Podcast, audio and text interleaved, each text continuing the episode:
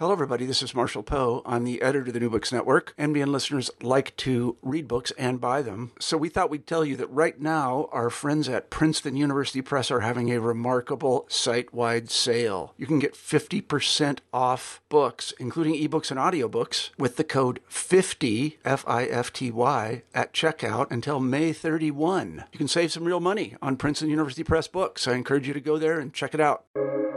Welcome to the New Books Network. Hello, everyone, and welcome to the New Books Network podcast. I'm Deidre Tyler, host. Today, we'll be talking with Elizabeth R. Varon, author of Longstreet, the Confederate General Who Defiled the South. How are you doing today? Oh, very well. Thank you so much, Deidre. It's a p- pleasure to be on on the podcast. Thank you. I wonder if you could start by telling us a few words about yourself and how you got started on this project. Ah, thanks for asking. Well, I'm a historian. I teach at the University of Virginia. I'm a historian of the American South and the Civil War era, Reconstruction, Emancipation.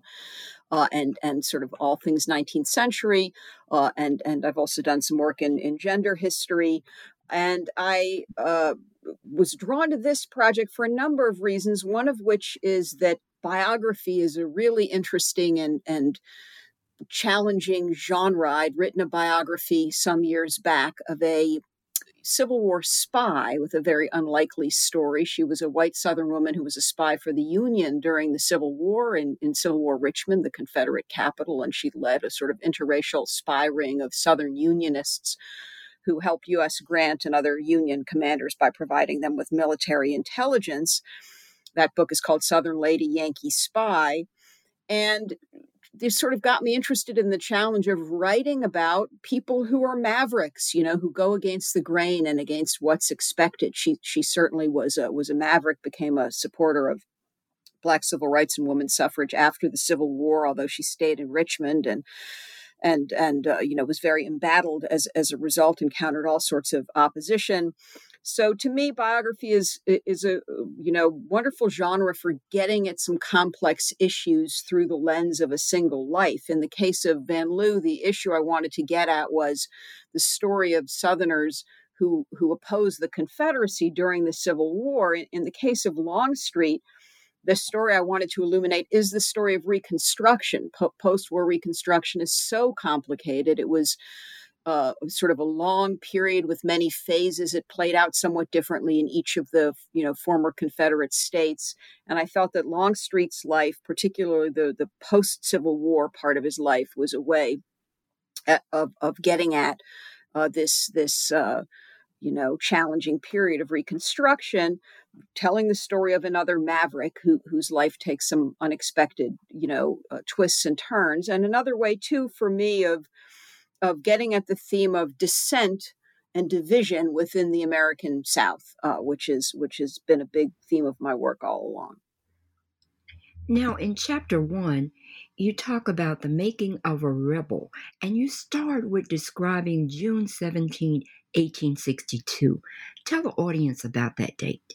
Yeah, so uh, part of the point of this book was to better understand Longstreet's politics. And the important thing to know about Longstreet's uh, uh, uh, uh, life story is that it it the, its heart is a political about face, as I put it uh, in the in the book. That is to say, a man who was a pro-slavery, white Southern Confederate secessionist, a product of plantation society, the second most important Confederate general after Robert E. Lee will will, after the war, in a very surprising turn, embrace Reconstruction, uh, black voting, uh, the the Lincoln's Republican Party, and so on, and become a, a pariah among former Confederates uh, as a result. So.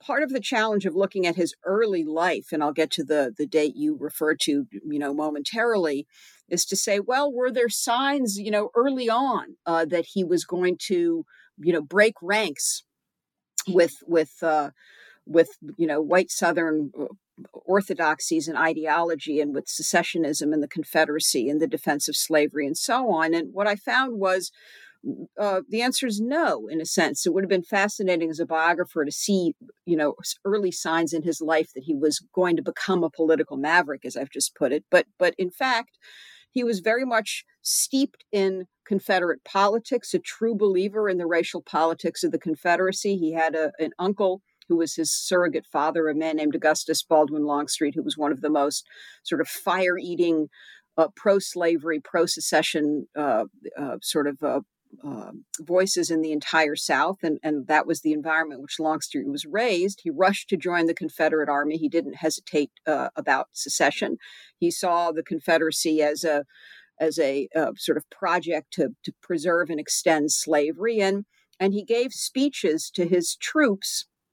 And June 1862 is one one uh, example in which he you know, mouthed and proclaimed all of the sort of talking points of Confederate propaganda, the the the, the need as he sought to defend slavery and white supremacy against uh, against uh, uh, you know Northern abolitionism. So all of this is to say that that um, it, it, kind of raises the ante for us as we try to explain his post-war turnaround to to to confront just how deeply steeped he was in in Confederate ideology, and and this played out in actions as well as words. He he did all he could to punish black resistance to the Confederacy. African Americans in the South tried to aid the Union Army in the cause of emancipation in a huge range of ways as soldiers and scouts by fleeing Confederate farms and plantations and making their way to the Union Army's lines. You know, he he he discouraged and punished such activity, and then it, it, you know, just an, a, an appalling feature of the Gettysburg campaign when Lee marches into Pennsylvania, resulting in that famous battle in 1863, is that the Confederate Army seized uh, free blacks in Pennsylvania who had never been slaves and enslaved them and sent them south uh, into bondage. And Longstreet participated in this as well and gave orders to his men uh, to to do such uh, such grim work. So um, he was very much a, a, a sort of diehard Confederate uh, during the Civil War. Now, the Confederates blame Longstreet for the defeat at the Battle of Gettysburg. How long did this blame last? Ah, so this is a, just a fascinating story. So, Longstreet um, uh, had a had a sort of tactical argument with Robert E. Lee, the principal uh, Confederate commander in the Eastern Theater of War, head of the Army of Northern Virginia, when that army invaded Pennsylvania. Longstreet wanted to fight uh, in Pennsylvania uh, using defensive tactics. Lee proposed offensive maneuvers, which uh, which resulted in in a defeat for the Confederates in that three day battle in July of 1863 uh, at at Gettysburg. And um, Longstreet was was disappointed that Lee didn't take his advice, but Longstreet's reputation as Lee's right-hand man and as the second most important Confederate survived this defeat of the Confederates in 1863. And, and in the wake of that battle, and indeed at the end of the Civil War, Longstreet was considered by, by Confederates and ex Confederates to be one of the great heroes of the war on their side that all changes once he has this political turnaround that I alluded to. Once he embraces Reconstruction and Black voting and and Lincoln's Republican Party in 1867, uh, there's a political backlash against that decision by those white Southerners who don't uh, want the uh, change, you know, who are opposed, who are opposed to emancipation, opposed to black citizenship, opposed to any power sharing or any any kind of interracial politics. And so, as part of their political punishment and backlash against his about face, they begin retroactively to blame him for having lost the Battle of Gettysburg and indeed having perhaps lost the entire war for the Confederates. They claim that he not only disagreed with Lee's plan and was somewhat ambivalent about it, but that he actively sabotaged Robert E. Lee and the Confederate Army at Gettysburg by delaying a crucial attack and so on. There's absolutely no evidence of that. Longstreet uh, was not enthusiastic about Lee's plan, but he deferred to Lee and carried out Lee's orders. And Longstreet's own accounts of this battle stress that deference that he had ultimately yielded to Lee. But because he was a political pariah after the war. He made a convenient scapegoat for the loss of the war by Confederates. And to get to your very good question, the impulse to blame him first emerges in, uh, during Reconstruction, but it persists for decades and decades and decades. And indeed, there's been a sort of cottage industry among historians of Gettysburg who have litigated and relitigated whether Longstreet did deserve the blame for the for the uh, you know for the loss of this uh, battle and his reputation as the kind of premier scapegoat of the Confederacy. The contribution of my book is to say, you know, let's understand this this accusation for what it was. It was part of a political backlash against against his post-war politics.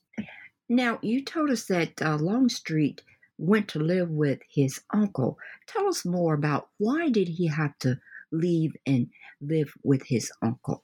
So his father dies, and again, the uncle becomes a kind of surrogate father. This is this is before the war, and part of the the Longstreet's kind of uh, uh, you know um, coming of age, his his his political coming of age. He he lives for a time with the uncle, certainly imbibes a lot of the uncle's pro-slavery worldview, but then crucially, Longstreet goes off to West Point. Uh, to train uh, to be a soldier, and he becomes a career soldier. And at West Point, uh, an, another very important influence comes into his life, uh, and that influence is is that of his friend and West Point classmate, uh, U.S. Grant. Of course, would go on to become the most important hero of the Union Army during the war and and uh, and president during Reconstruction. Grant and Longstreet become fast friends, and their friendship survives the war. And again, part of what I argue in the book is that, it, you know, in a way, the uncle Augustus Baldwin Longstreet with his defense of slavery and secession was sort of like sitting on one of Longstreet's shoulders metaphorically and US Grant was sitting on the other re- representing a very different set of choices a very different vision of America's future. And Longstreet follows the sort of teachings of his uncle into and through the war but during the post-war period Longstreet um, really comes to um, uh, uh you know the belief that he should be following as a sort of political pole star U.S. Grant. And part of the reason for that turnaround is that when the Confederates finally surrender in Virginia in, in 1865 at Appomattox, U.S. Grant, who's the commander of the the uh, federal armies there, offers to the Confederates extremely lenient, generous terms of surrender. He says, in effect, "You you Confederate soldiers are free to go home. There'll be no reprisals, no no no rounding up of people and throwing them in prison or uh, mass executions or any of the kind of things that had happened after civil wars uh, on other occasions in human history. Instead, you you you all are free to go go home, provided you promise not to raise arms against, against the Union again, and and that you'll obey the laws and force in the places where you live. Longstreet very unusually among Confederates, viewed this offer of Grant's, this generous offer, through the lens of the two men's friendship. And Longstreet really took the offer to heart, and he believed that he accepted the terms in the spirit in which Grant offered them. What Grant wanted at that moment was not to exonerate the Confederates, but to effect their repentance, to give them an incentive to change, to accept the new order, uh, uh, uh, the Union victory, the end of slavery, and so on. Most Confederates, alas, um, remained defiant and, and were not repentant at all. But Longstreet, again, viewing this offer through the lens of, of their friendship, um, believed that he did have a responsibility to repent and to turn the page and to give the victors a chance to govern. Now, in chapter two, you mentioned that Longstreet was a National Confederate hero during the first two years of the war.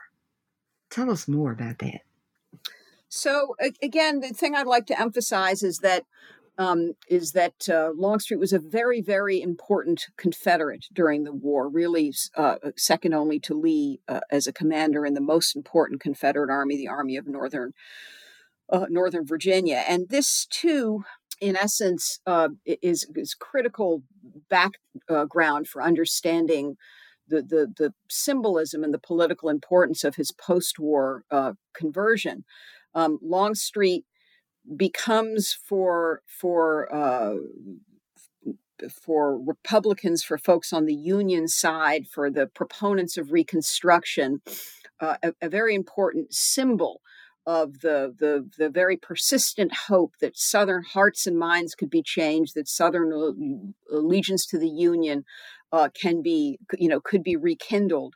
Um, so yes, Longstreet was a was a an important Confederate, and that made him a, an especially important symbol after the war of the sort of promise of Reconstruction. So when he declares that he'll support black voting and reconstruction after the war he is he is excoriated by former confederates but he's embraced by northerners by by uh, uh, again people in the lincoln's republican party um, who see him as as an important convert to their worldview.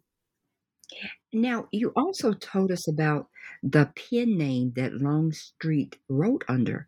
Tell us about the messages in some of the writings there well, Longstreet, I try to make the point over the course of this book that Longstreet um, had a sort of fascinating voice, um, and that previous histories have have uh, sort of failed to tune in that voice. Long, Longstreet has a reputation in the existing scholarship of being a sort of gruff man of few words who uh, you know, was a little sort of mentally dull, if you will. In fact, he was an incredibly prolific writer of military dispatches, of speeches. We've already talked about uh, some of that. Of, of um, letters, uh, newspaper articles, editorials, uh, essays, and a 690 page memoir in which he recounted the story of his you know of his life. So so uh, you know part of the purpose of the book is to say all of these different kinds of writing that longstreet um, did during the war and letters to newspapers and in speeches and again in military dispatches after the war and in articles and essays and in his memoir and so on. Um, i've been trying to make the case in the book that this constitutes a kind of body of work that we ought to you know we ought to carefully analyze now we're going to move on to Reconstruction.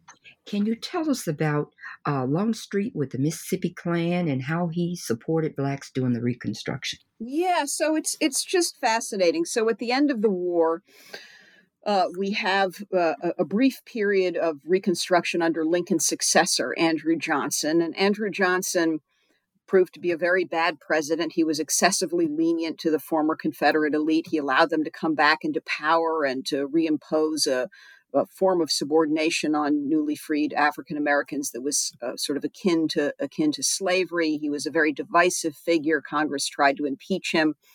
Longstreet settles in New Orleans after the war and he looks around the political landscape and he sees Johnson's divisiveness and the, the defiance of the recently defeated white South and and uh, all kinds of racial strife and conflict. And he has a decision to make about about uh, uh, you know who on this political landscape to support.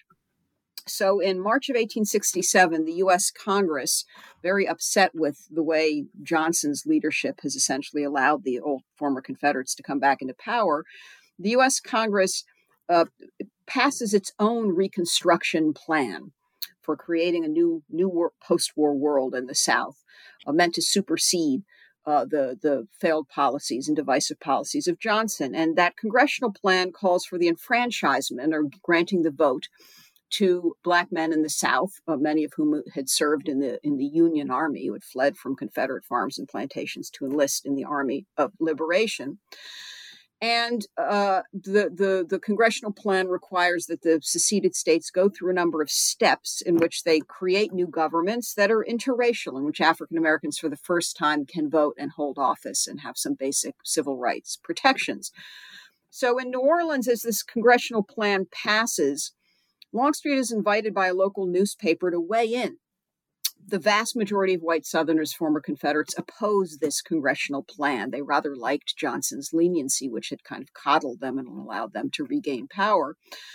So Longstreet is asked to weigh in, and to the uh, surprise, I've alluded to this in some of my previous answers, to the surprise of, of uh, just about everybody, he declares that he supports Congress's new plan, the centerpiece of which was black voting, and that he thinks that that white Southerners ought to give these new governments, which will be coalitions of, of, various members of the Republican Party, again, Lincoln's Republican Party, the party of emancipation, of the Union, of the Northern Victory, uh, and so on, uh, a, a, tribe. This leads to the backlash uh, I described. And scholars who have studied this conversion of Longstreet's have, you know, puzzled over the reasons for it. And I'll say a few words about that but also have failed to appreciate what a commitment he made at that moment to the idea of interracial politics in the South. So um, Longstreet was motivated, as I as I alluded to, by his friendship with U.S. Grant. He was motivated by a desire to have sort of peace and prosperity for his family, and he felt that the policies of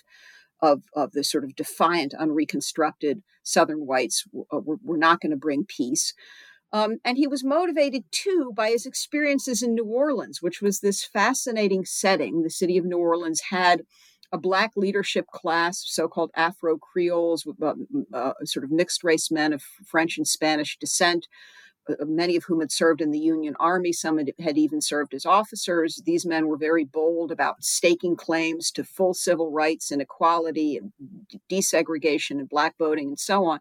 And Longstreet was very impressed by them and became their political uh, ally. And and he committed himself when he wrote those initial letters to reconstruction. And then even though the backlash against him was fierce I, I, it's impossible to convey how fierce uh, confederates ex-confederates accused Longstreet in 1867, 1868 of being a Benedict Arnold, a Judas, you know, Lucifer. They, they, they, they wrote in the newspaper that they wished he died during the war of the grievous wounds he had sustained in, in one of its battles.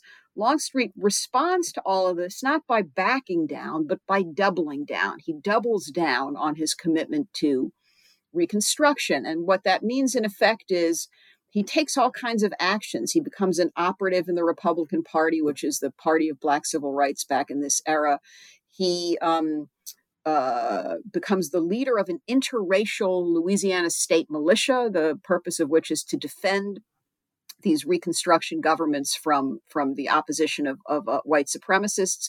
He works to integrate the school system. He really, you know, goes goes out on a limb to defend Reconstruction unfortunately for him and for for others in favor of change and progress, the the the, the white supremacist backlash against Reconstruction was really fierce. Uh, fraud, intimidation, propaganda, and violence on a massive scale was marshaled against Reconstruction by groups like the Ku Klux Klan and by variants uh, uh, uh, of the Klan in various states. In Louisiana, called the White Leagues, for example, and the White Leagues basically attacked the project of Reconstruction, both both uh, rhetorically and literally. And New Orleans became the site of a series of bloody street battles between the the duly elected Republican Reconstruction government of Louisiana and of New Orleans and white supremacist paramilitary units that wanted to bring that government down. Now, you talk about Longstreet being appointed to the U.S. Marshal. Tell us about that. Yeah. So, uh, uh, uh, to sort of pick up where I left off, the culminating street battle in New Orleans is something called the Battle of Canal Street, September 1874, an attempted coup by white supremacists. And Longstreet attempts with his interracial militia to fight off that that coup, but uh, it is really the it, the coup attempt spells the beginning of the end of Reconstruction in Louisiana, and Longstreet is uh, uh, you know, very uh, sort of discouraged by the opposition in Louisiana, and he pulls up stakes and goes back to Georgia to uh, essentially uh, uh, build a new political base there and, and start over. Deirdre, hang on one second. I, I, I, have a nosebleed all of a sudden. It's very dry in my apartment. I'm just Georgia, where he has kin, and he starts a new phase of his life. He still supports Black civil rights and voting. He uh, uh, accepts a federal patronage position as U.S. Marshal for Georgia, and that one of the purposes of that job is to protect Black voters from this this white supremacist violence to which I've alluded.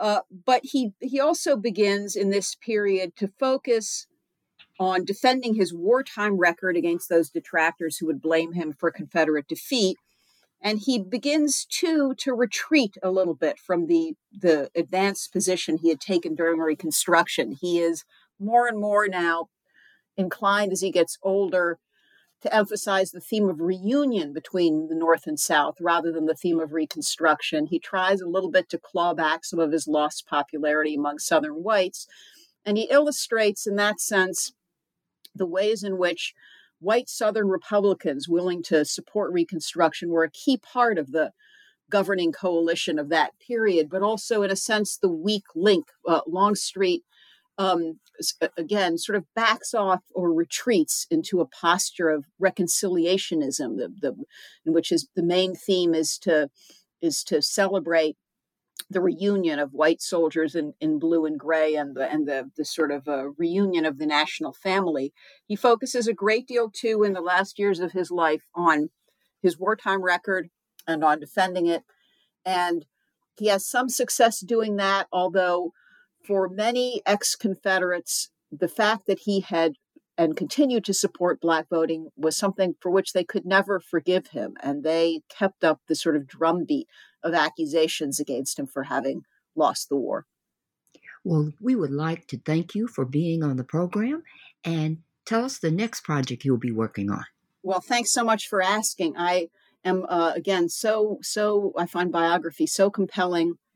I'm writing a biography of Clara Barton, the great Civil War nurse and humanitarian Red Cross founder, an epic life. Uh, uh, won't be easy to, to do justice to it, but I'll do my best. We'll be looking forward to that book. And again, thank you for being on the podcast. My pleasure.